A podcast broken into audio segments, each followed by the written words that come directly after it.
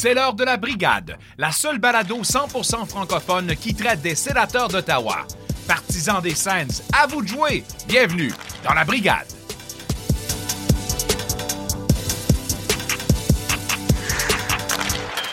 Salut tout le monde et bienvenue dans la brigade épisode numéro 11. Mon nom est Philippe Villeneuve en remplacement de Jean-Philippe Ford qui sera absent jusqu'aux fêtes en raison de la venue de son petit garçon. Avec moi aujourd'hui, Jean-Philippe Fortin et Pascal Villeneuve. Aujourd'hui dans la mise au jeu, on reçoit notre collaborateur Jean-François Demers avec qui nous allons discuter de sa chronique L'étoile, la surprise et le joueur discret du côté des sénateurs d'Ottawa jusqu'à maintenant après 16 parties. Plus tard, on reçoit Nicolas Saint-Pierre avec qui nous allons discuter du passé et faire un retour en détail sur l'histoire de Daniel Alfredson avec l'organisation. Qui dit 11e épisode dit le numéro 11, Alfie. Pour l'instant, je me tourne vers mon co-animateur Jean-Philippe Fortin. JP, il se passe quoi dans le warm-up aujourd'hui? Yes, salut les boys, ça va bien? Alfie. Alfie. Alfie. Aujourd'hui, dans le warm-up, euh, enfin, on peut tourner la page de l'éclosion de la COVID-19 avec les sénateurs d'Ottawa. Euh, au moment où on se parle, on est le 23 novembre et huit joueurs ont retrouvé leur poste régulier dans la formation euh, hier durant le match contre l'Avalanche du Colorado. Donc, euh, toute bonne chose à une fin, mais là, c'était le temps que ça finisse. Lassie Thompson semble avoir gagné son pari.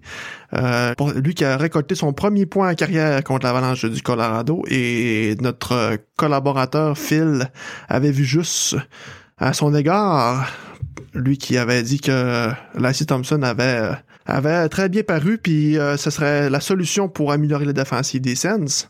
La retraite pour le numéro 2, l'ancien numéro 2 de l'organisation, Dion Faneuf, euh, lui qui a très bien fait euh, lors de son passage avec les Sens, surtout en série éliminatoire, qui avait une très grosse responsabilité en 2017. Au moment où on se parle, les sénateurs se retrouvent 32e et au dernier rang de la Ligue nationale de hockey. bon, on a-tu d'autres choses à dire par rapport à ça? Euh, on dirait que c'est un éternel recommencement. L'équipe féminine nationale canadienne passera la semaine à Ottawa pourquoi? Parce que euh, dès ce soir, le 23 novembre, euh, ils jouent de leur série Rivalité contre les Américaines au TD Place Arena. Si vous êtes parmi les heureux qui s'est trouvé des billets, vous êtes euh, très chanceux parce que ça a l'air que les billets se sont partis assez rapidement. De ce fait, il y a un excellent article de Sylvain Saint-Laurent du journal Le Droit qui a fait l'entrevue avec euh, la gardienne Anne-Renée Desbiens. C'est à voir. vous pourrez aller lire ça sur le droit. Et dernièrement, on a appris le dévoilement du chandail d'équipe Canada aux Jeux olympiques et ils sont magnifiques. Si vous n'avez pas eu la chance d'aller voir ça, allez voir ça sur les réseaux sociaux. Les boys, qu'est-ce que vous pensez de ces sujets? Ben, je pense que tu demandais qu'est-ce qu'on peut dire de plus sur le fait que les scènes sont 32e. Euh, je pense qu'on peut dire qu'ils ont joué moins de matchs que les autres. On va, si on veut retrouver euh, un petit côté positif, là, euh, on a beaucoup de matchs en main, disons-le, disons-le comme ça. ceux qui tiennent le compte pour notre pari qu'on a pris avec le podcast La Source du hockey des Canadiens, je pense que je pense qu'on était un peu plus proche dans la course que eux le croyaient quand on a pris le pari. Mais disons qu'on regarde ça d'un œil attentif il faut, remonter dans, cette course-là. Paris qu'on a pris, mais pas en pensant que une ou deux équipes allaient être sixième puis septième. C'est ça, exact. Euh, les boys, qu'est-ce que vous pensez des nouveaux chandails de Team Canada? Euh, j'aime beaucoup le design. Je pense que ça fait assez différent des autres années. Euh, les couleurs, les couleurs sont magnifiques. J'aime beaucoup le rouge, j'aime beaucoup le blanc, le noir. Le noir, c'est pas mon préféré, mais je pense qu'une fois qu'ils vont être sur la glace, ça va être beaucoup mieux dans l'ensemble, très beaux uniformes. Euh, bien d'accord avec toi. Moi aussi, j'ai un gros coup de cœur pour euh, le rouge. Là, si vous avez, euh, comme j'ai dit tout à l'heure, si vous avez pas eu la chance d'aller voir ces chandails-là, ou vous en procurez un, ben allez-y pour encourager notre équipe en février prochain. Les boys, je veux vous entendre sur la retraite de Dion Faneuf. Avez-vous apprécié son passage avec les sénateurs? disons que son arrivée avec le sénateur, veut, veut pas, c'était quelque chose. Hein? Quand c'est arrivé, à aller chercher le gros défenseur, capitaine des Maple Leafs, on le ramène à Ottawa. Ça faisait pas l'unanimité, mais pas du tout quand on est allé le chercher. On en, je pense qu'on en garde un bon souvenir tout le monde, mais des fois, il faut se rappeler dans quel état d'esprit qu'on était. Je pense pas qu'on l'accueillait à bras ouverts. On pensait qu'il était fini. On, même qu'on on s'amusait un peu à, rire de lui à Toronto. On disait qu'il était rendu un cône euh, où il était définitivement dans, dans, un marché où il y avait beaucoup trop de pression, puis on y avait mis beaucoup trop de responsabilités pour les où, où est-ce qu'il en était rendu dans sa carrière tant qu'à moi. Mais sinon, aussitôt qu'il est arrivé à Ottawa, on s'est mis à entendre des, des brides de, de comment est-ce qu'il était avec les joueurs, comment est-ce qu'il était dans la chambre, comment est-ce qu'il était un bon vétéran. Fait que euh, ça, ça, a été un super beau passage, le temps qu'à moi, puis couronné par son euh, son but dans les playoffs de 2017 contre, euh, je crois que c'était contre Boston en, en, prolongation, tir de la ligne bleue où il saute les airs après. c'était magnifique. La question, c'est il n'avait pas déjà pris sa retraite? Quand, la nouvelle est sortie. Je pense que tout le monde se posait un peu, euh, un peu la question. Ah, je pensais, je, savais qu'il jouait plus. Je pensais qu'il avait pris sa retraite. Fait que, euh, en tout cas, ça, ça, ça m'a pris par surprise. Euh, pour ceux qui voudraient le savoir, je vous fais l'historique de cette transaction-là. Maintenant, cinq ans après la transaction de, de Pierre Dorion. Donc, les Sens avaient obtenu, avec Dion Faneuf, Matt Frattin, Casey Bailey, Ryan Rupert et le défenseur Cody Donahay. En retour, en retour, les livres, le magnifique défenseur Jared Cohen, l'attaquant Colin Greening, oui. l'attaquant Milan Mialek, l'attaquant Tobias Lindberg et un choix de deuxième tour en 2017. C'était une transaction en neuf joueurs. Moi, j'avais été, j'avais été très déçu euh, de cette transaction-là parce que j'aimais donc Milan Mialek. Mialek, hein? Ah ouais, j'adorais. Ouais. ouais. Peut-être parce que j'étais un gros fan de Danny Clay, puis c'est le joueur qu'on avait obtenu dans la transaction de Danny Clay. Fait que là, j'avais un puis mieux performé que Danny Clay dans les années après cet échange-là. Ouais, Puis c'est finalement, c'est son genou, une blessure au genou récurrente qui, qui, a un peu mis fin à sa carrière à Mialek. Mais euh, ouais, ouais, chic, euh, chic type. Euh, puis tu vois, on, on se rappelle euh, dans, dans, des gros blockbuster trades comme ça, on se rappelait juste de Dion Faneuf là, dans le dans l'équation. Fallu aller lire pour réentendre les quelques noms qu'on n'a jamais réentendus par la suite. Non. Puis Cowan, ben évidemment, si on s'en rappelle, puis Mialek aussi. Là. Mais c'est pas toujours une mauvaise chose d'échanger avec les Leafs. Si on se rappelle de l'échange Ben Harper et Cody Ceci contre euh, Connor Brown et Nikita Zaitsev, je pense, je pense qu'on a gagné cet échange-là. Je pense que Facile. ça a l'air bon pour nous autres en ce moment. Ouais. C'est un beau Mais là, pour continuer, Exactement. Pour continuer justement sur le sujet des défenseurs, Lassie Thompson, il me fait très bien paraître après toutes les belles choses que j'ai dit sur lui, puis comment ça allait être la, la, la, solution sur la mauvaise euh, situation défensive des sénateurs. Il y a à peu près, je pense, je pense qu'il y a une moyenne de 19, euh, 19 minutes de jeu par match, donc DJ Smith lui fait confiance et il donne un rôle assez haut, euh, sur, notamment de jouer avec Thomas Chabot. Il a pas peur de le mettre sa glace et avec raison selon moi. Il fait aucune erreur défensivement. Je pense que justement, on l'a vu euh, dans, dans un de ses matchs, lui qui a joué zéro match, Del Zotto qui en a joué 750, c'est lui qui sauvait Del Zotto après qu'il fasse une erreur. Fait qu'il a, il a de l'air d'un joueur d'expérience, puis euh, de, depuis que j'ai parlé de lui, il a fait son premier point. On pensait qu'il avait fait son premier but, mais finalement, ça avait touché euh, Ouais. quelques centimètres. Ça a passé à quelques centimètres, puis ça a touché euh, euh, Zach Sanford. Sanford, l'égoïste, il a volé un but. Mais ce que je trouve beau de ça, justement, il a eu la confiance de prendre son tir de la ligne bleue.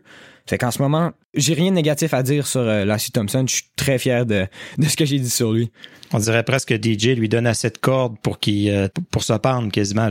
Il il l'utilise assez, puis il laisse assez de assez de temps de jeu. Pas en espérant qu'il se plante, mais il y, a, a toutes les occasions du monde de, se planter puis de retourner à Belleville. Puis au contraire, il a mis son pied dans la porte. Puis euh, euh, pour l'instant, c'est clair, lui, il dit moi je reste ici. Exactement. C'est quelque chose que je veux pas qu'il arrive. Je veux pas que s'il fait une erreur, DJ le descend dans le line-up ou il donne moins de temps de jeu. Je veux que s'il fasse une erreur, DJ dise retourne sa glace, reprends-toi, puis comme ça il va garder sa confiance parce que un joueur, un, joueur qui perd la confiance de son entraîneur, il perd sa confiance à lui sur, sur, euh, sur la glace. Restez à l'écoute. Dans un instant, on reçoit notre collaborateur Jean-François Demers. Tout est en place pour la mise au jeu initiale. Bon podcast à tous! Pour le deuxième segment de l'épisode, on reçoit un collaborateur de la brigade tout droit du Bas-Saint-Laurent. Jean-François Demers est avec nous. Comment ça va, JF? Ça va bien, vous autres, les boys? Euh, Aujourd'hui, tu nous rejoins pour nous faire ton segment sur euh, l'étoile, la surprise et le joueur plus discret des scènes. Est-ce que tu peux nous expliquer un peu en quoi va consister ta chronique aujourd'hui? Oui, dans le fond, euh, le joueur étoile, ça serait euh, le meilleur joueur des sénateurs depuis, de, euh, le, depuis le début de la saison. Ensuite, euh, le joueur surprise, c'est le joueur, dans le fond, qui, qui sort un peu de l'éclat. C'est le, le gars qu'on s'attendait pas à ce qu'il joue au niveau qu'il joue présentement. Puis, il y a le joueur discret. Le joueur discret, c'est un joueur qui est dans une mauvaise passe ou qui joue vraiment sous son potentiel. je vais vous commencer ça avec le plus facile. Euh, d'après moi, celle-là, c'était, euh, c'était même pas une question. Un choix évident. C'est ouais, c'est un choix évident. Euh, dans le fond, c'est Drake Batterson.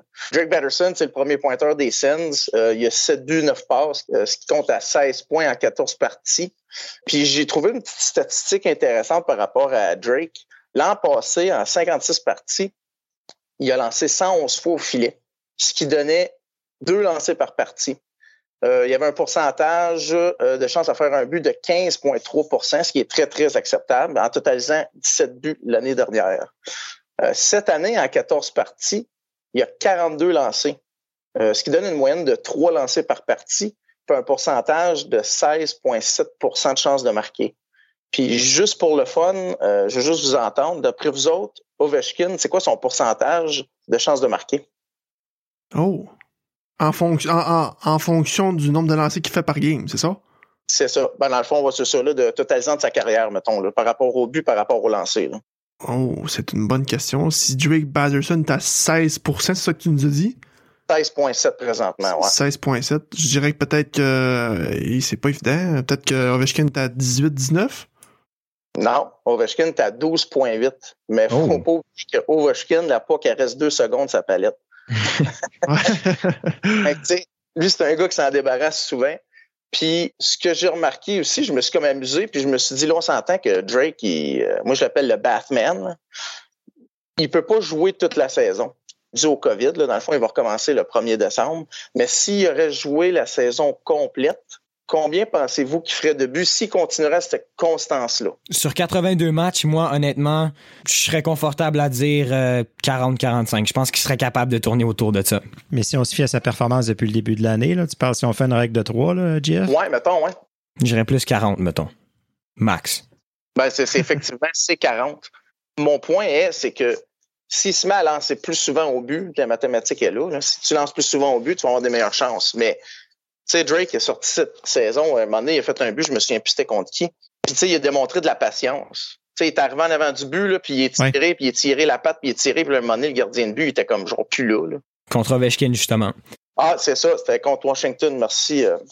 Dans le fond, tu sais, je pense qu'il démontre que c'est un gars que, dans le fond, que ça va être un joueur phénoménal pour le trio euh, que de Castor. Fait que oh, moi, je m'attends vraiment à ce que ce gars-là continue cette lancée-là. Peut-être même pas aussi fort que présentement, mais tu sais, ça prend vraiment un joueur pour l'idée euh, du côté des points, puis c'est lui. Donc, on s'entend pour dire que un marqueur de 40 buts, un quatrième ronde, c'est un vol.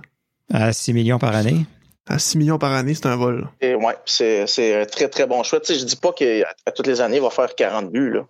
Mais tu sais, euh, il y a quoi, Drake? Il a 23 ans? Ouais, il, est encore très jeune. C'est ça, fait que son potentiel, là, euh, il y en a encore, là, fait que d'après moi, là, on va avoir de, vraiment de belles années avec lui, puis je m'attends à ce qu'il continue sa lancée. Puis bien nourri avec un bon partenaire de trio avec Josh Norris qui est capable de, tu sais, qu'ils ont, une bonne chimie ensemble, fait que ça nous amène à, la question, euh, c'est le prochain contrat à signer Norris pour des bonnes raisons, là cette année, Bathuson a vraiment confiance en son tir et avec raison. Il est extrêmement puissant, extrêmement précis, puis euh, il sait, il sait quand le prendre au bon moment. Puis en plus, tu le mets avec un joueur qui est responsable défensivement, un joueur qui est un leader puis qui est plus physique, qui va aller te chercher la puck dans, dans les coins avec Brady Kachuk. Ça fait un excellent trio, puis je pense que ça a beaucoup contribué en sa bonne performance. Euh, est-ce qu'il pourrait jouer aussi bien avec des gars comme Tim Stutzla? On va pas le savoir avant de le voir, mais pour le moment, euh, très content de, sa performance, c'est certain.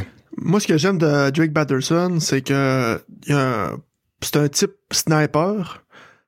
Puis il a pas peur d'aller dans un coin quand même, puis de frapper l'adversaire, puis contrairement à ben des types snipers qui jouent en périphérie puis attendent que le puck arrive sur la palette puis qu'il euh, décoche de lancer puis on va marquer puis je fais ma petite job puis euh, j'ai mon but puis je suis bien content. Non lui il va dans le trafic il va frapper l'adversaire il va récupérer la rondelle en bas de zone puis il réussit à marquer des buts. Fait que ça va donner peut-être un même un joueur très complet. C'est ça, il n'y a pas le profil power forward, mais il, donne quand même cette idée-là par, euh, par moment. Ah, c'est un joueur euh, extrêmement dynamique avec beaucoup d'énergie. Euh, notamment justement en pré-saison, on l'avait vu, un match contre les Maple Leafs, il frappait tout ce qui bougeait. puis je pense que ça continue quand même bien en saison. Il a pas peur de frapper, il a pas peur d'utiliser sa vitesse, puis c'est quelque chose que j'adore voir de, de Batterson. Donc, GF, maintenant, je pense que tu pourrais passer à ta surprise. Ah oui, le joueur surprise, cela, euh, j'ai pris un petit peu de temps à y penser. Parce que, tu sais, il faut, choisir quelqu'un depuis le début de la saison. Je peux pas juste prendre quelqu'un dans les euh, six derniers matchs qui, qui a sorti, disons, un petit flair. Euh, moi, j'ai été avec Tyler Ennis. Tyler Ennis, il est arrivé, il avait même pas de contrat, il s'est battu pour son contrat. Puis, tu sais, je m'attendais pas à ce qu'il soit le Tyler Ennis de l'année 2020 l'année 2020, euh, en 61 matchs, il a fait 33 points. Mais pour lui, je pense que c'est bon parce que d'une façon, il est capable d'aller chercher euh, son côté offensif, mettons, sur le deuxième euh, power play. Puis, ce que je trouve étrange, c'est que ce gars-là, il a joué avec McDavid. Puis l'année passée, il a fini avec quoi? Je pense 10 points. Ouais tu sais, là, tu dis qu'il rentre cette année, bon, qu'est-ce qu'il va faire? Il va être healthy scratch comme qu'il était à, Edmonton? Mais non, pas du tout. On dirait que ce, gars-là, DJ Smith, il l'aime pas mal, il fait confiance. C'est un gars super rapide, puis une bonne vision de jeu. Tu sais, il a pas peur d'aller dans un coin, puis moi, ce que j'aime de lui, c'est que, il, travaille tout le temps au fond. Tu sais, c'est sûr qu'il y a quelques petites lacunes, tu sais, je crois en infériorité numérique, mais tu sais, c'est pas, pas son travail, ça. Moi, il veut vraiment surpris, puis, tu sais, sur le deuxième powerplay, j'ai quand même 1 minute 53 par match. Ouais. D'après moi, c'est plus lui qui m'irritait parce que je pensais tout à Sanford. Mais là, hier, en fait, euh, un, un, chapeau, mais tu sais, euh, les 10 premières games, il était où, Sanford? Ouais, exactement. Plus, il tournait en rond à la glace, puis euh, il n'y avait pas personne autour de lui. Là. Fait que, tu sais, s'il peut commencer à se découvrir Sanford, je, suis super content. Puis, tu sais, il est rendu à 5 buts. L'année passée, je pense qu'il a fait quoi avec Saint-Louis? 15 buts? Je me trompe pas? Euh, dans ces alentours-là, une dizaine certains. En tout cas, s'il peut se rejoindre là, mais moi je trouve que le joueur surprise, c'était vraiment Tyler Je m'attendais vraiment pas à ce que ce gars-là prenne possession, mettons, du deuxième euh, power play. Je, je, m'attendais vraiment pas du tout à ça. Dans toutes les acquisitions de Pierre Dorion là, cet été, je pense que c'est probablement euh, celle-là qui ne veut pas coûter le moins cher, puis celle-là qui a rapporté le plus. On s'attendait pas nécessairement à ce qu'il soit un marqueur de but, puis en ce moment, en 16 parties, il a présentement un but, 8 passes. Il est vraiment, il était un bon playmaker. Il est capable de créer des jeux, de faire des super belles passes dans zone offensive et en transition moi mon père, on s'en parle à chaque match, comment il tourne. Il, aime ça, faire des 360 avec la POC, puis il a pas peur des faire pour, pour déjouer les joueurs, puis euh, après ça, explorer ses options de passe. Fait que je pense qu'il a beaucoup contribué à euh, le succès offensif de cette équipe-là. Moi, je disais à Philippe, il, me fait penser à Denis Savard, mais Philippe, c'est pas de qui je parle. Aucune idée. Moi, ce que j'ai dit hors enregistrement, euh, tantôt à Philippe et Pascal de Tyler Ennis, c'est que je le trouve. C'est pas, c'est pas une piste comme à la Brad Marchand, mais c'était une tâche, une vraie tâche sur la glace. Dans le sens que il est tout petit, il va donner tout le temps le deuxième effort, il rentre, et quand il met de la pression en zone offensive, il rentre dans les défenseurs, les défenseurs, ben beau mesurer 6 pieds 5, 6 pieds 6, il est là, il lève le bâton, il rentre dans les pattes des défenseurs, sort avec le puck, fait des spinoramas, revient sur lui-même, il crée des jeux, puis jamais battu pour autant. Tout à l'heure donné le deuxième effort, puis ça rapporte parce qu'on le voit très bien ça glace. Puis je pense que les gars ont l'air d'apprécier aussi parce que je vois souvent dans mes médias sociaux des gars comme Chabot avec lui, euh, des gars comme Norris avec lui, puis il l'appelle Enzo, puis euh, ça a l'air d'être un bon coéquipier aussi. Hein. il, a, déjà fait partie de l'organisation, fait que c'est pas surprenant que que des joueurs comme Chabot justement soient déjà habitués de, de jouer avec lui. Très d'accord avec ton choix, mon Jeff. Ouais, puis je pense que justement, tu parlais de lui avec McDavid. Peut-être qu'il joué dans, dans, un rôle de troisième ligne, c'est une bonne chose pour lui. D'avoir peut-être un petit peu moins de temps de glace, un petit peu moins de responsabilité. Euh, il peut, il, peut démontrer plus des belles choses plus longtemps dans chaque match, euh, être un joueur plus constant. Selon moi, c'est quelque chose qui a pu quand même beaucoup aider. Mais maintenant, GF, on va passer au joueur qui a été euh, le joueur plus discret pour les sénateurs en 16 parties. J'étais vraiment pas bien dans ma peau. Hey, je, un moment donné, je me suis dit, coudon, ça peut être pas mal n'importe qui, là. la, liste est longue. Pension honorable, là, Josh Brown. Ce gars-là, à un moment donné, il est défenseur, puis il est rendu attaquant en position défensive. Qu'est-ce que tu fais? sais, Del Zotto, euh, il ne sait même pas qu'est-ce qu'il fait qu'une POC. Euh, je te dis, j'ai eu un méchant malaise. Même, j'ai pensé à Dorion. Mais ça, c'est un autre sujet. je pense que ces gars-là sont pas assez discrets. Euh, là, j'ai fini par prendre Tim Stutzla. Puis je sais qu'il a 19 ans, mais il n'est pas capable de closer. Il n'est pas capable de finir. Il manque de finish. Puis tu sais, c'est un gars qui est flash, là. Tu sais, genre à la Patrick Kane, tu sais, là. Moi, quand il y a pas sur le bord de la bande, il y a un gars qui s'en vient, il fait tout le temps un petit move, là, puis il ralentit le jeu. Il n'y a pas grand gars qui sont capables de faire ça. Puis ce, que j'ai remarqué, j'étais allé chercher un petit peu les statistiques, 71, 71% de sa production, c'est en supériorité numérique. Puis moi, tout ça, ça veut tout dire. Ça veut dire que avec les gars qui jouent à 5 contre 5, c'est lui qui est censé driver le jeu. Mais il a 19 ans. Fait que ça, il prend, ça, il prend quelqu'un pour l'aider. C'est pas Nick Paul. C'est pas Colin White. Puis Shane Pinto, ben écoute, euh, je suis pas sûr encore. Là, je sais que DJ Smith, il l'a mis au centre, en pratique. Ça va-tu débloquer? Je pense pas. Je pense que ce gars-là, il a vraiment besoin d'un vraiment un bon joueur pour l'aider à se débloquer, pour pas sentir seul sa patinoire. on, l'aime tout, Connor Brown. Mais Connor Brown, c'est pas un joueur offensif à débloquer Tim là. Nick ah. Paul, non, je ne l'ai pas. Puis, tu sais, je suis pas un des gars qui va dire envoyer dans la Ligue américaine. Je pense pas que ça va l'aider. Ben, moi, je pense qu'à un moment donné, il faut qu'un move soit fait. Il faut que Tim Stutzla joue soit avec Josh Norris ou faut qu'il joue, faut qu'il joue avec quelqu'un d'autre. Il peut pas jouer tout seul. D'après moi, c'est là qu'il y a le problème. On va poser la question tout à l'heure à Nicolas Saint-Pierre. Toi, JF, est-ce que tu envoies Tim Studula à Belleville pour reprendre confiance ou tu continues d'espérer que ça, ça s'améliore? Je suis pas rendu là encore. Je me dis à un moment donné, au hockey, il y a souvent des mauvaises passes.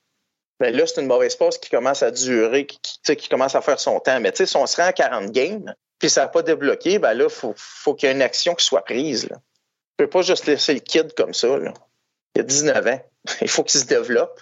Il faut qu'il joue avec des bons joueurs. Faut c'est bien beau créer de la magie, mais quand tu as créé tout seul, puis tu fais des turnovers, puis tu perds la game, euh, c'est moins hot. Là. À un moment donné, lui, ça doit jouer dans sa tête, veut, veut pas. on parle de, jeunes qui vont moins bien cette année, on parle de Cofield, mais on peut regarder le premier choix au repêchage de l'année de ce là Alexis Lafrenière aux Rangers, ça va pas mieux, ça va pas mieux pour lui, là. Je pense que c'est un point. c'est dans une bonne équipe. Puis dans une bonne équipe gagnante en plus, on, pas une équipe perdante. Puis je pense que c'est cinq, c'est cinq points cette année, c'est ça va pas dire mieux pour euh, le premier choix au repêchage. Puis lui, en plus, il a l'entité d'être le premier choix au repêchage de cet encamp-là. Fait qu'il y a encore une autre pression supplémentaire. Puis il joue dans un marché. Puis il est à New York. ouais, c'est ça, à New ah York, dans la Big Apple. Fait que, fait que laissons-nous le temps à ce là oui, on, on veut qu'il soit bon, puis oui, c'est une, une, vedette montante, puis ça va devenir un joueur électrisant pour les Sens. Euh, s'agit d'être patient, puis d'être euh, de l'encourager le plus possible, puis de le mettre dans des bonnes circonstances, puis ça va finir par rentrer. Moi, je suis pas inquiète de ça, parce que, comme tu as dit, Pascal, y a les chances sont là, puis c'est pas parce qu'il essaye pas, là. Exactement. C'est un joueur qui est encore très jeune. Puis je pense que il a quand même, il se fait donner quand même pas pire de pression par les fans des Sens. Comme Pascal, tu disais, si on regarde dans trois ans, c'est le seul joueur qui, selon moi, a le potentiel d'être une star dans cette équipe-là, d'être vraiment euh, une superstar qui est quelque chose qu'on en a souvent parlé qui manque aux Sens. Donc, c'est pour ça qu'on y met, on y met quand même de la pression. On veut le voir performer, mais il faut clairement y laisser du temps. Puis je pense que la perte de Shane Pinto, euh, ça l'a pas aidé. Mais là, euh, j'ai une question justement pour GF. Si on continue sur le trio Stutzla, Pinto, à droite, on a Connor Brown. J'en ai pas beaucoup entendu parler cette saison. Selon moi, il a été un joueur assez discret aussi. Qu'est-ce que tu en penses, euh, GF? Ça, je suis bien d'accord avec toi. Dans le fond, je l'avais mis dans le même plat, disons. Là. Mais ce là je sais pas si c'est moi qui, qui, est comme un fan de ce là ou ce qui veut qu'il produit plus. Fait que c'est tout bien moi qui tombe dans le jugement, mais moi, j'ai toujours dit que Connor Brown, c'est un gars de troisième trio. Il peut remplacer au, deuxième trio, mais il ne peut pas jouer à temps plein au deuxième trio. Ça, c'est mon opinion à moi. C'est sûr que là, on regardait le, World Championship, puis hey, il était parti fou, puis mon Dieu, Connor Brown, puis tout le monde, tout le monde. C'était une anomalie l'année passée. C'est ça, mais tu sais, il faut être réaliste à un moment donné. Là, que, mm -hmm. Comme batter, je m'attends pas à ce qu'il compte, qui compte 40 buts. À un moment donné, il faut être réaliste. Il va probablement compter 30. Mais Connor Brown, il faut être réaliste. C'est un, c'est un gars de troisième trio. Un excellent gars de troisième trio qui peut remplacer sur le deuxième. Comme Nick Paul. Nick Paul, c'est un gars de troisième trio qui peut remplacer sur le deuxième. Remplacer, c'est le bon mot. Fait, comment si tu veux que Tim Stutzla sort de tout ça? Il peut pas charrier. Là. C'est pas Sidney Crosby, c'est pas Connor McDavid. C'est Crosby, il charriait Pascal Dupuis, là, je sais pas comment d'années. Euh, Stutzla, il peut pas faire ça. Je crois pas. C'est sûr, il a 19 ans, mais il faut, faut quand même penser au futur. Mais faut que le futur, faut, faut qu'il vienne des bons joueurs avec Stutzla. Ouais, puis Connor Brown, je pense qu'on serait, on serait plus impressionné de lui en ce moment si il avait pas été aussi fort l'année passée. On s'attend, je pense que personne s'attendait à ça. Il a battu le record de buts dans des matchs consécutifs de l'histoire de l'organisation des Sens, ce qui est quand même, ce qui est quand même un accomplissement incroyable ce qu'on n'avait jamais vu venir. Là. Il est passé de méga surprise. Si on avait fait le même exercice l'année passée, probablement que Connor Brown, ça aurait été notre surprise de l'année. Ouais. C'est dur à c'est dur de suivre une deuxième année. Là. Moi, moi je, je vais comme faire l'avocat du diable par rapport à ça. Là. Euh, moi, je suis un grand fan de Connor Brown pour tout ce que le joueur il, il est. Là, on a, on, on, on y a mis un chapeau d'être un producteur offensif, mais Connor Brown n'est pas un producteur offensif. À Toronto, il y avait un rôle justement de troisième trio, puis c'était des grosses saisons. Dans ses meilleures saisons, c'était 25-30 points. Là, il est arrivé à Ottawa, il est arrivé sur un deuxième trio, il avait plus de temps de glace, on lui a donné des responsabilités. Là, il y a eu une saison de 21 buts l'année passée. Fait que là, on lui a donné un chapeau de Hey, là, t'es sur notre top 6, faut que tu nous produises des points.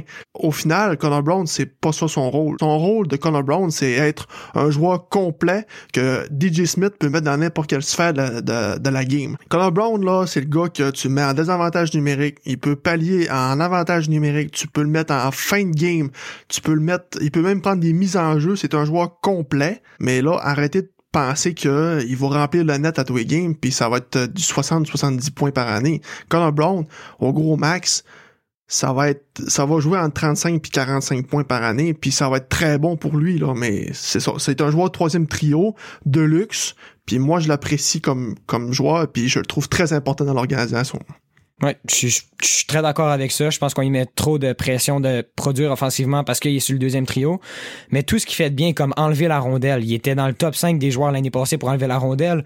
Il fait, il fait extrêmement bien cette saison. Juste arriver derrière le gars, lever son bâton, partir de l'autre bord, euh, créer, créer des revirements. Euh, je le vois pas faire aucune erreur défensivement. C'est un gars qui est extrêmement euh, responsable dans sa propre zone. Puis il donne le maximum d'énergie à chaque shift. C'est comme tu dis, c'est un joueur de troisième trio. Puis c'est trois choses que tu peux pas demander mieux pour euh, pour un gars comme Connor Brown. Euh, Jean-François, en, en, terminant, moi j'ai une question à te poser. Euh, là, tu nous as nommé ton étoile, ton joueur discret, puis ta surprise dans les 16 premiers matchs. Si on te repose la même question dans les 20 prochains matchs, on va tomber à 36. Qui tu veux voir être ton étoile, qui tu veux voir être ta surprise? Et qui tu veux voir être ton discret? Euh, joueur étoile, euh, j'aimerais ça que ça soit Thomas Chabot. Il joue super bien, Thomas Chabot, mais tu sais, il... les défenseurs font pas de points. On dit, je sais pas pourquoi, mais ça marche juste pas ce côté-là. Fait que j'espère qu'il peut au moins trouver un petit peu plus son côté offensif, surtout sur le power play. Le joueur surprise, Matt Murray. J'aimerais ça qu'il sort puis qu'il nous sorte de là. OK. Ça prend quelqu'un, tu sais, puis Gustafsson, il goal super bien, là, on n'a rien enlevé. Mais tu sais, Matt Murray, il est payé pour arrêter des pucks. T'sais, il est payé de la, de la gros moula, là, tu là, fait que c'est le temps, c'est le temps que ça sorte. Ça causerait des problèmes que Matt Murray devienne, ah oui, devienne ça, serait, ça serait une bonne chose. Parce que là, on fait quoi avec, avec Gus, tu sais, ça causerait des problèmes quasiment. On, on espère quasiment que ça n'arrive pas. Ce qui est plate avec Murray, c'est que ça dépend tout de sa santé. Malheureusement, il est pas capable de rester, euh, de, de, rester sa glace plus longtemps qu'une coupe de match. Puis, euh, le joueur discret, je sais pas, j'aime tout bien mieux pas me prononcer. On va pas nous jinxer.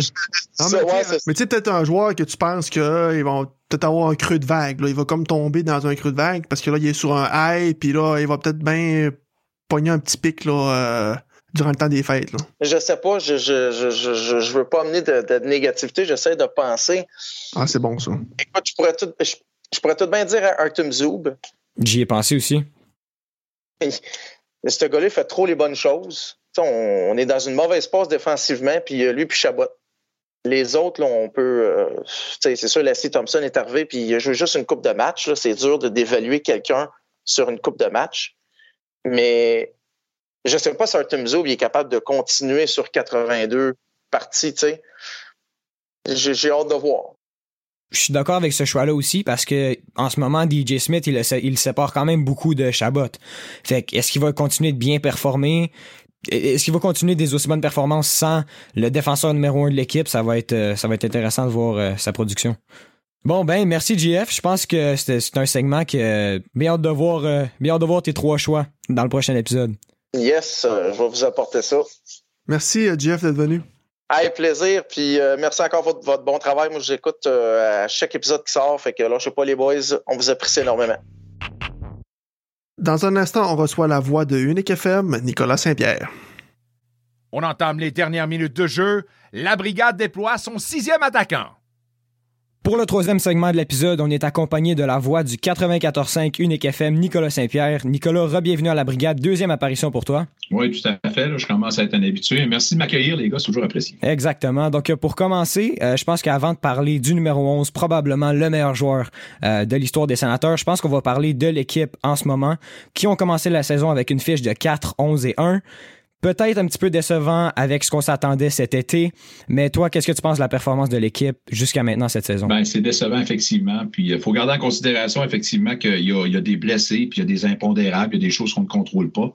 Mais reste que c'est une ligue de résultats, puis les résultats ne sont pas là. Alors, euh, il y a encore des questionnements qui, euh, qui demandent des réponses. On ne les a pas. Euh, je garde espoir. Je garde espoir que cette équipe-là va se redresser puis euh, va, retrouver une certaine régularité au niveau des victoires.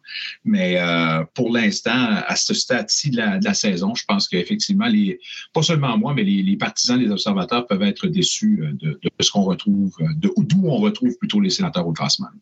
C'est surtout décevant dans le sens qu'on réussit à marquer 4 à 5 buts par match en moyenne, puis on réussit euh, à perdre des matchs comme hier soir, en date euh, du 23 novembre. Hier soir, les sénateurs jouaient euh, contre l'Avalanche du Colorado. Puis on a marqué 5 buts, puis on réussit à perdre 7-5 le match. C'est ça qui est un peu frustrant. puis dans la normalité, on s'entend quand tu marques 5 buts en Ligue nationale de hockey, c'est parce que d'habitude, tu devrais l'emporter.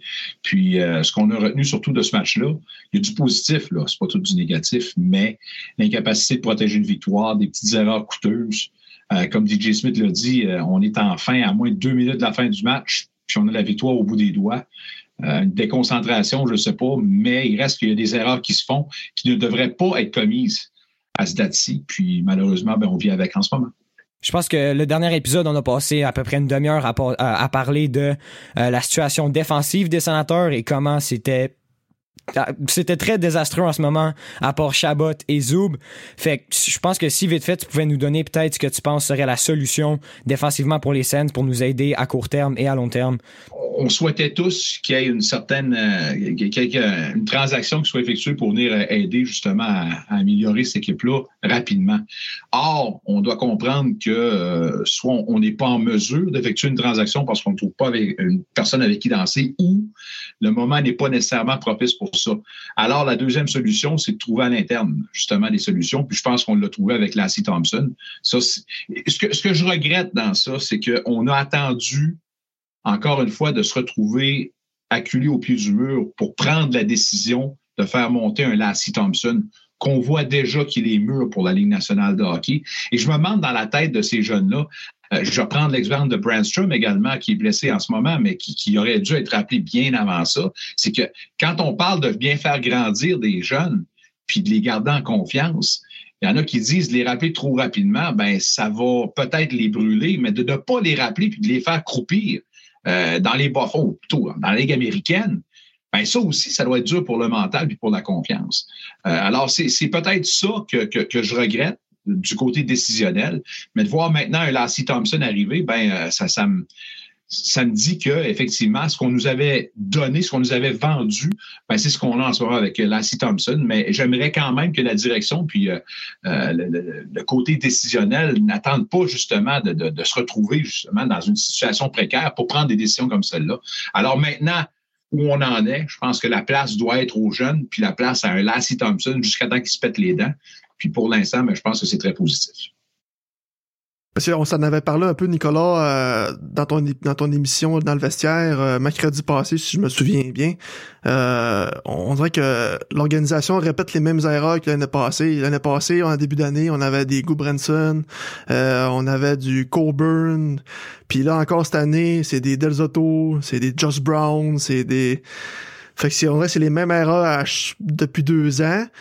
C'est, c'est, c'est, est où la compréhension dans tout ça? Ah. là, il faut se tourner du côté du coach. Puis je veux dire, est-ce qu'on a appris de nos erreurs? On doit dire probablement pas. Puis c'est ce que je regrette également. Puis tu as bien raison, c'est un excellent point. Ce qui a été commis, on ne semble pas avoir appris de ça. Puis on a, on a encore une fois cette idée de, de, prioriser puis de, protéger d'une certaine façon les vétérans, cette fameuse loi non écrite. Je comprends le lien que DJ Smith va avoir avec son vestiaire et avec ces joueurs-là.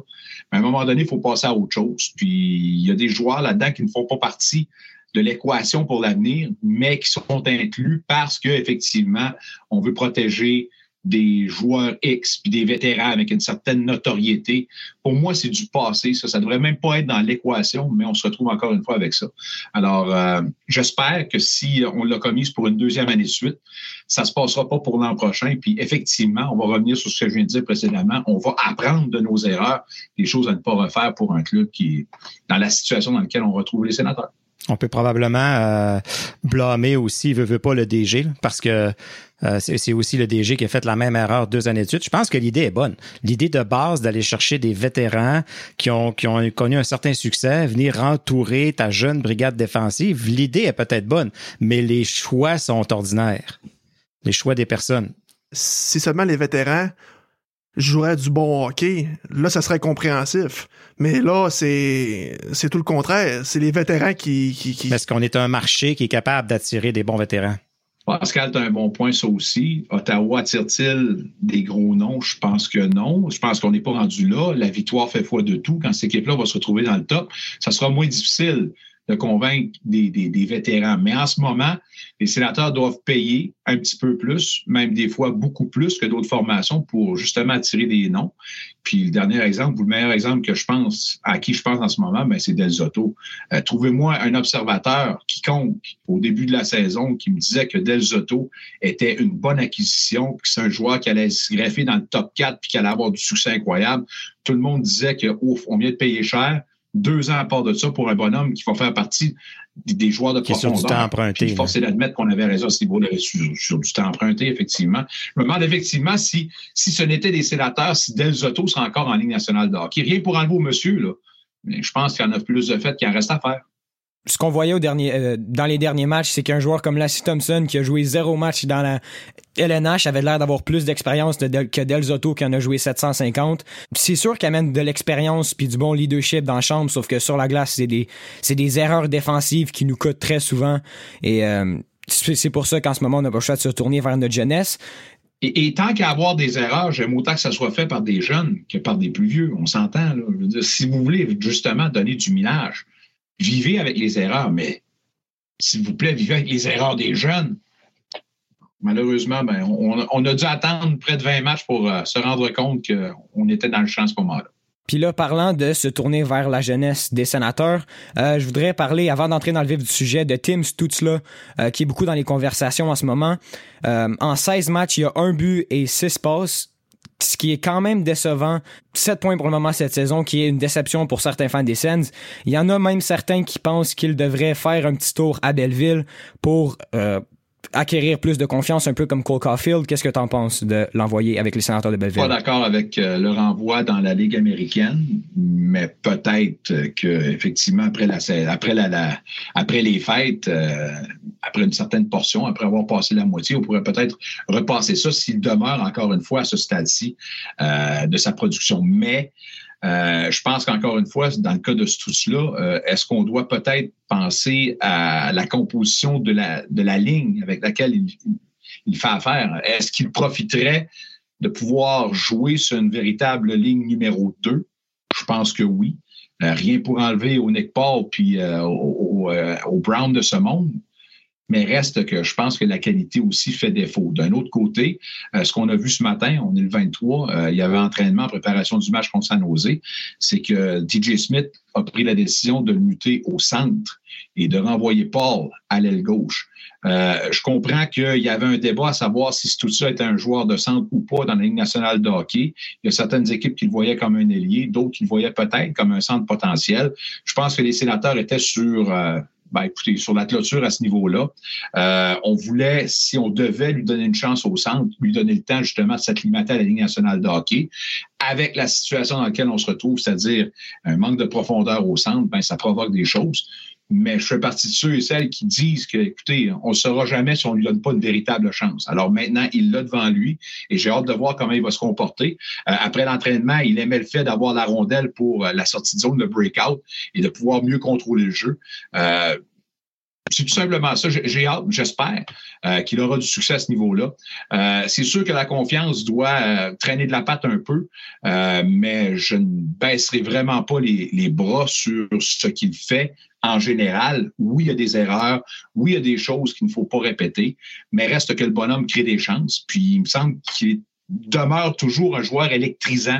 Ça va venir à un moment donné. C'est pas un joueur effacé, là. C'est juste simplement de s'accrocher à l'espoir. Non, non, c'est pas un joueur effacé, là. Mais n'oublions pas une chose, c'est qu'avant qu'il soit atteint de la COVID, on avait euh, amené Batterson avec ce là Puis moi, pour moi, j'aime, j'aime cette combinaison-là. Je trouve que ces deux joueurs-là se complètent.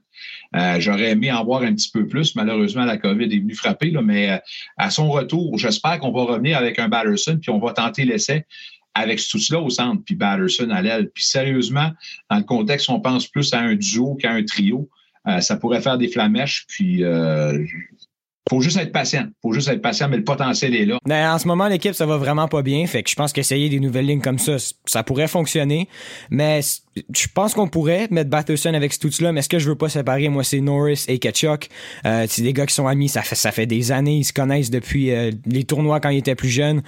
Je pense qu'ils ont, une bonne chimie, c'est un bon duo, ils se complètent bien. Je sais pas si je voudrais nécessairement les séparer. Mais, mais Philippe, au-delà de l'amitié, tout ça, je pense que c'est le style euh, qu'on doit reconnaître. Puis je pense qu'effectivement, c'est un meilleur match entre Norris puis, euh, puis euh, Ketchup qu'avec ce là Mais encore une fois, c'est seulement l'avenir qui va nous garantir ça. Puis on est en train de, de, de tout regarder ces trios-là, puis de, de remanier tout ça, tout ça pour essayer de compenser au vrai problème qui est la défensive. Au moins, on semble avoir réglé un problème, c'est-à-dire devant les filets. Puis, euh, pour moi, c'est Gustafsson. Puis, euh, Gustafsson amène une certaine régularité. Euh, J'espère qu'on ne recommencera pas le débat à savoir qui part entre Forsberg puis un Gustafsson. Je comprends que Murray, c'est le gardien numéro un. On est pris avec, pardon, pour un certain nombre d'années avec un gros salaire si on a un, choix à faire entre Murray et avec Gustafsson, ça, je peux le comprendre.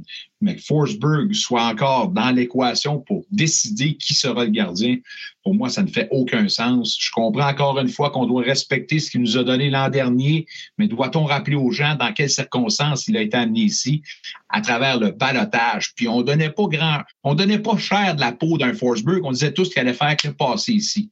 Alors, il est toujours là. C'était sa ben, quatrième équipe dans l'année, je pense. Oui, oui, c'est ça. Alors, euh, que, que, DJ Smith, encore une fois, nous dise euh, Ah, ben là, on va décider, envoyer donc. Pour moi, c'est, ça revenait encore à ce que je disais précédemment. Je veux dire, cette fameuse loi non écrite où on doit protéger, puis encore une fois, donner une certaine latitude aux vétérans, pour moi, ça ne fonctionne pas. Mais Gustafsson, euh, j'aime ce qu'il a donné, puis j'espère, en, en, attendant le retour d'un Murray, que ce soit lui avec qui on va donner confiance. Puis encore là, un 2 en 2, pas de problème. Le gars est jeune, il a joué dans les Ligue américaine. La ah saison est encore. Ah, ah ouais, Gustafsson. Je sais pas si parce que c'est euh, c'est euh, Pascal Leclerc qui parlait dans un, un, autre podcast qui disait Hey, on en a gaulé des games, nous autres, une après l'autre. On a gaulé des saisons de 70, 72 games. Là. Euh, je veux dire, on dirait tellement que c'est. Il y, a, de l'énergie en masse, c'est pas inquiétant. tellement un gros cas de cette affaire-là, d'un gros plat. Ah, il faut faire attention, une petite grippe. Non, non, comment? Les gars, ils en ont déjà vu. D'où ce qu'ils viennent, puis envoient donc, ils en ont vu d'autres, des affaires de même. Fait que même si c'est la Ligue nationale de hockey, je serais à preuve du contraire. Je serais Gustafsson ait la langue à terre et dit Je suis plus capable. OK, là, je peux comprendre. Mais pour l'instant, ah ouais, mon homme, lâche-toi. Maintenant, je pense qu'on on, a fini de vous faire attendre. On va rentrer dans le vif du sujet. Épisode 11 pour le numéro 11, Daniel Alfredson. En commençant, Nicolas, est-ce que tu as une anecdote que tu pourrais nous raconter sur Alfie? Euh, une anecdote, euh, une chose qui, euh, qui ressort, c'est c'est une chose que je dois peut-être retenir ou un mot qui pourrait décrire peut-être euh, Daniel Alfredson lors de son, euh, de son règne comme capitaine, ça a été l'honnêteté. C'est pas un gars qui s'est caché bien bien puis qui a pas euh, utilisé la langue de bois. Puis quand c'est le temps de dire les vraies affaires, c'est jamais gêné. Et pour peut-être entériner ce que je viens de dire, une chose que, que je retiens, un événement, c'est lors des séries, les deuxièmes contre les Penguins de Pittsburgh. Malheureusement, j'ai pas l'année, mais l'équipe vient de perdre un match à Ottawa tire derrière dans la série 1-3. Puis un journaliste lui demande, j'étais à côté, puis tout le monde se regardait en disant What? Qu'est-ce qu'il vient de dire là? On lui pose la question Est-ce que vous pensez être en mesure d'être capable de renverser la vapeur puis de revenir dans cette série-là? Du tac au tac, Alfredson a dit Non, je pense pas. Probably not. Puis là, ça a été comme tu te rends compte de ce que tu viens de dire? Je veux juste être sûr que, oh oui, on, non, ça ne marchera pas. Alors, pour moi, ça a été ça. C'est, c'est pas un gars qui s'est caché, c'est un gars honnête, c'est un gars authentique. Euh, puis qui était rassembleur, par exemple, qui a été apprécié de tout le monde qui est passé là. Euh, puis, puis qui avait une façon, justement, de, de, de, rentrer un nouveau euh, ou un jeune dans la formation. Puis Daniel Alfredson, vous avez sûrement entendu parler de l'histoire du fameux Keep Away, euh, ce jeu-là qu'il faisait après chaque entraînement, c'est-à-dire prendre la rondelle puis la protéger puis jouer dans un espace restreint. Il invitait des gars à venir puis essayer d'y enlever. Puis souvent, ben, Alfredson gardait toujours la rondelle pour la séance. Mais, mais c'était sa façon peut-être de, de, dire la bienvenue à certains puis il gênait pas justement pour dire Hey, le kid, viens ici, viens. Alors pour moi, ça a été ça. C'est, euh, son règne a été euh, un règne énorme, un, puis qui a amené une certaine crédibilité, je pense, du sérieux à cette formation-là. Pas qu'il n'y en avait pas, mais il me semble qu'on est passé à une échelon supérieur avec Daniel Alfredson. Puis, euh, tout comme c'est 99,9% de ses coéquipiers, je peux dire que j'ai apprécié justement pouvoir discuter avec euh, Daniel Alfredson. À tous les, jours, on, en apprenait un petit peu plus, puis on, aimait justement discuter avec euh, ce monsieur-là. Alors, certainement quelques histoires qui ont retenu mon petit passage à la couverture de M. Daniel Alfredson. Je pense que Daniel, maintenant, est, dans la, liste un peu à toutes les années des joueurs qui peuvent être votés pour être ajoutés au temple de la renommée. Penses-tu que malgré le petit marché qui est Ottawa, puis un peu le manque de hype qu'il y a autour de lui, qu'on va finir par réussir à le faire voter? Puis l'amener là? Non seulement je pense, j'y pense, mais j'y crois, puis j'y crois plus fermement que jamais. Euh, la seule chose qui joue contre euh, Daniel Alfredson, c'est justement le marché dans lequel il a évolué. Puis euh, je pense qu'on ne se cachera pas, on s'en cachera pas. Je dire, des portes closes, dans le comité de sélection, il y a un certain niveau de politique qui se fait. Puis écoute, on doit respecter ça dans le processus, mais reste que le débat ne devrait même pas avoir lieu. Les chiffres sont là. Euh, je comprends qu'il n'y a pas de Coupe Stanley, mais on parle du temple du hockey. On ne parle pas du temple de la Ligue nationale de hockey. À l'international, Daniel Alfredson a tout fait, a tout gagné. Euh, a été un leader incontesté pour la Suède. Euh, je pense que l'ensemble de son œuvre mérite effectivement sa place au temple de la renommée. Quand Là, je ne le sais pas, mais à un moment donné, il faudrait que ce soit plus tôt que tard, euh, puis qu'on arrête d'allonger ça, parce que le bonhomme, là, je veux dire, mérite ce respect-là, même s'il n'a pas fait partie des grosses organisations, puis même s'il n'a pas joué pour l'ennemi, c'est-à-dire Toronto. Parce que moi, vous dire un affaire, s'il avait joué pour Toronto, ça fait longtemps qu'il serait là. On l'aurait été avant, avant, qu'il prenne sa retraite.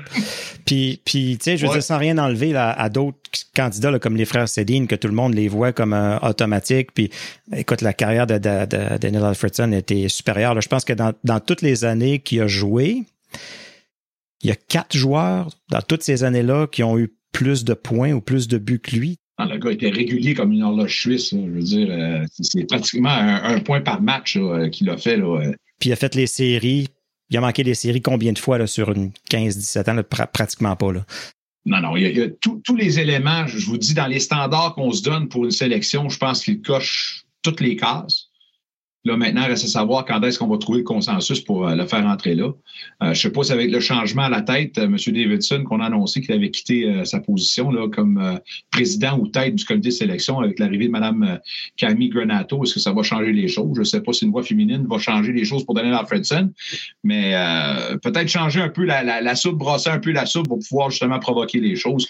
À un moment donné, il va falloir se rendre à la conclusion qu'effectivement, le numéro 11 doit être dans la grosse maison du hockey.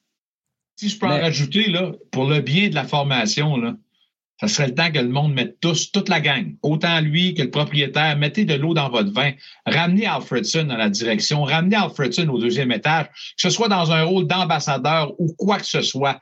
Commencez à piler par votre orgueil, faites vos pardons, faites vos excuses, mais pour le bien de cette franchise-là, pour le bien de ce marché-là, Daniel Alfredson doit être de retour dans la formation, dans un rôle qui reste à établir. Je ne sais pas quoi, comment ou quoi, comment, là.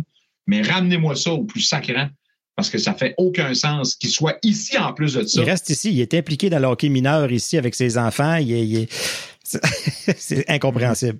Ça ne fait aucun sens. Incompréhensible, comme tu l'as dit. Bon, fait que finalement, on a euh, Nicolas, on a une question en moins à te poser parce que c'était une de nos questions, à savoir si tu voyais Alfredson de retour dans l'organisation, mais tu as répondu par toi-même. Big time, big time. Mais je pense que pour finir sur justement une note positive avec Alfredson, euh, c'est quoi ton meilleur souvenir de, de Alfie, que ça soit sur ou hors de la glace? Et là, Nicolas, tu vois, tu peux pas dire la cérémonie que tu as animée. j'ai déjà fait, j'ai déjà fait mon TikTok là-dessus. ah non, mais la cérémonie euh, a été incroyable. Mais je veux dire, pour euh, meilleure histoire, la, la, meilleure souvenir, c'est peut-être ça, justement, c'était la facilité qu'il avait d'intégrer tout le monde. Puis c'est un bonhomme que tu parlais euh, aux, joueurs de, de, quatrième trio, aux joueurs de soutien qui venaient d'arriver, tout ça, tout le monde s'en allait pour dire que Daniel Alfredson, c'était the guy. Pas nécessairement par ses paroles, juste par ses actions. Euh, puis, puis malheureusement, des leaders de cette trempe-là écoutez, euh, je ne suis pas dans tous les, vestiaires de la Ligue nationale de hockey, mais il me semble que Daniel Alfredson avait cette aura-là. C'est que quand il arrivait quelque part, tu, le sentais, tu le voyais, puis tout le monde voulait s'entourer, s'attacher à ce gars-là. Rassembleur. Rassembleur, oui, le mot, est, le, mot est effectivement ça, rassembleur. Alors, euh, pour moi, dans l'ensemble, c'est ça que j'ai retenu. Je veux dire, c'est que day in, day out, c'est un gars qui se présentait toujours.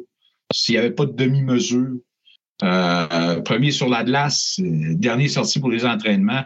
Euh, une machine de hockey qui ne vivait que pour son sport puis qui a très bien représenté justement le, le marché. Puis j'ai hâte de voir et je souhaite ardemment que l'arrivée d'un Brady Ketchuk comme nouveau capitaine, on va pouvoir justement se baser sur ce que Alfredson a fait, son héritage, pour peut-être justement passer à l'autre étape et, voir un autre leader de cette trempe-là, Brady Ketchuk. Je me croise les doigts, euh, ça prend une certaine dose, euh, ben, ça, prend une personnalité spéciale pour euh, se rendre là à ce niveau-là. Mais, Puis ça prend son temps. Ça prend, ça prend du temps. Parce que je sais pas, on, des fois, on a un peu le passé, on, a un souvenir un peu rose des fois. Le plus beau souvenir qu'on a tous en, commun d'Alfredson, c'est son but contre Buffalo quand il a, il a marqué en prolongation pour nous rendre en finale de la Coupe Stanley. Mais je sais pas si vous vous rappelez, l'année juste d'avant, il avait perdu encore, je crois que c'était en première ronde. C'était l'année que Dominique Hachek s'était blessé. Puis sur le dernier but, dans le septième match, Alfredson s'était fait contourner. Je ne me rappelle plus c'est qui qui avait compté. Ça, il jouait sur un, il jouait sur un power play, puis on l'avait mis à point. C'était fait compte, puis là, tout le monde avait dit pourquoi est-ce qu'il n'a pas plongé? À ce moment-là, Daniel Alfredson n'avait pas encore le, hype qu'il avait, puis l'année d'après, tout ça pour dire que ça prend quelques années, faut vivre avec quelques frustrations. Puis je pense que présentement, là, c'est le genre de choses qu'on voit un peu avec Brady. Euh, on voit des choses qui nous laissent des belles choses entrevoir, et quelques frustrations avec lesquelles il va falloir vivre. C'est un beau parallèle, très beau parallèle. Moi qui n'ai jamais vraiment vu Alfredson, puis la plupart de son règne en tant que capitaine, j'espère euh, voir une chose similaire avec Brady Ketchuk, puis euh, le voir grandir dans l'organisation. C'est encore un joueur qui est très jeune. Fait que je pense qu'il faut lui laisser des chances, mais il est déjà, il est déjà assez bien parti. Je te dirais que tu arrives comme fan des, euh, sénateurs, le bon timing est là, Tu vas voir la progression de ce programme-là, puis tu vas voir que dans une couple d'années, tu pourrais célébrer quelque chose de gros. Je veux pas dire quoi, à un moment donné, peut-être qu'on va pouvoir célébrer, mais pour pas donner malchance, on va juste dire qu'on va peut-être élever euh, le gros trophée. Exactement. Je pense que mes souvenirs ont commencé en 2018, fait que c'était peut-être pas le meilleur moment de, mes souvenirs en tant que fan des Sens. Mais euh, je pense qu'on a un bon futur, puis il va falloir espérer des belles choses. En tant que bon, bon père de famille, j'ai expliqué, il faut que tu vives à travers les difficultés pour apprécier les bons moments faut que tu apprennes à perdre. Avant de, avant de gagner, il faut que tu apprennes à perdre. Il faut apprendre à perdre, alors après ça, ben. Je l'ai lancé dans, dans, partout dans le salon, ma casquette. Sur ces belles paroles, pour perdre, on apprend à perdre en ce moment même assez très bien depuis 2-3 ans. On est tanné d'apprendre. ouais, c'est ça. là qu'on passe à, l'autre niveau, c'est-à-dire les victoires morales, on en a soupé, là, puis là, maintenant, ben, qu'on engrange les deux points de fois de temps en temps. Là. Ça fait une victoires. Bon, ben, merci beaucoup d'être venu, Nicolas. Un énorme plaisir, les gars, sérieusement, n'importe quand, puis euh, joyeux 11e épisode. Merci. on va surtout euh, souhaiter, euh, on va se croiser les doigts en tant que partisans, qu'on force la main aux, dirigeants pour ramener le numéro 11 à un moment donné d'une certaine façon. numéro 11, les sénateurs, on enregistre pour le 11e épisode. Les sénateurs sont 4 victoires, 11 défaites. On aurait aimé que le 11 soit, soit de oh. l'autre côté, mais bon, écoute, il fallait que ça donne à quelque part. Effectivement. Merci, Nicolas. Ça fait plaisir. C'est ce qui complète cet épisode de La Brigade. On aimerait remercier Scroll Noir pour la musique thème de La Brigade, Nicolas Saint-Pierre que vous avez pu entendre entre chaque segment et Pascal Villeneuve au montage. Si vous aimez ce que vous entendez, laissez-nous un review sur Apple Podcasts ou sur Facebook. Sinon, laissez-nous le savoir. On veut continuer à s'améliorer. On vous rappelle que les 82 matchs de la saison régulière des scènes seront disponibles sur les ondes du 94 Unique FM, avec Nicolas Saint-Pierre à la description et le coach Alain Sancartier à l'analyse. D'ici là, continuez à nous suivre sur Facebook, Instagram, Twitter et maintenant TikTok. On s'en bientôt.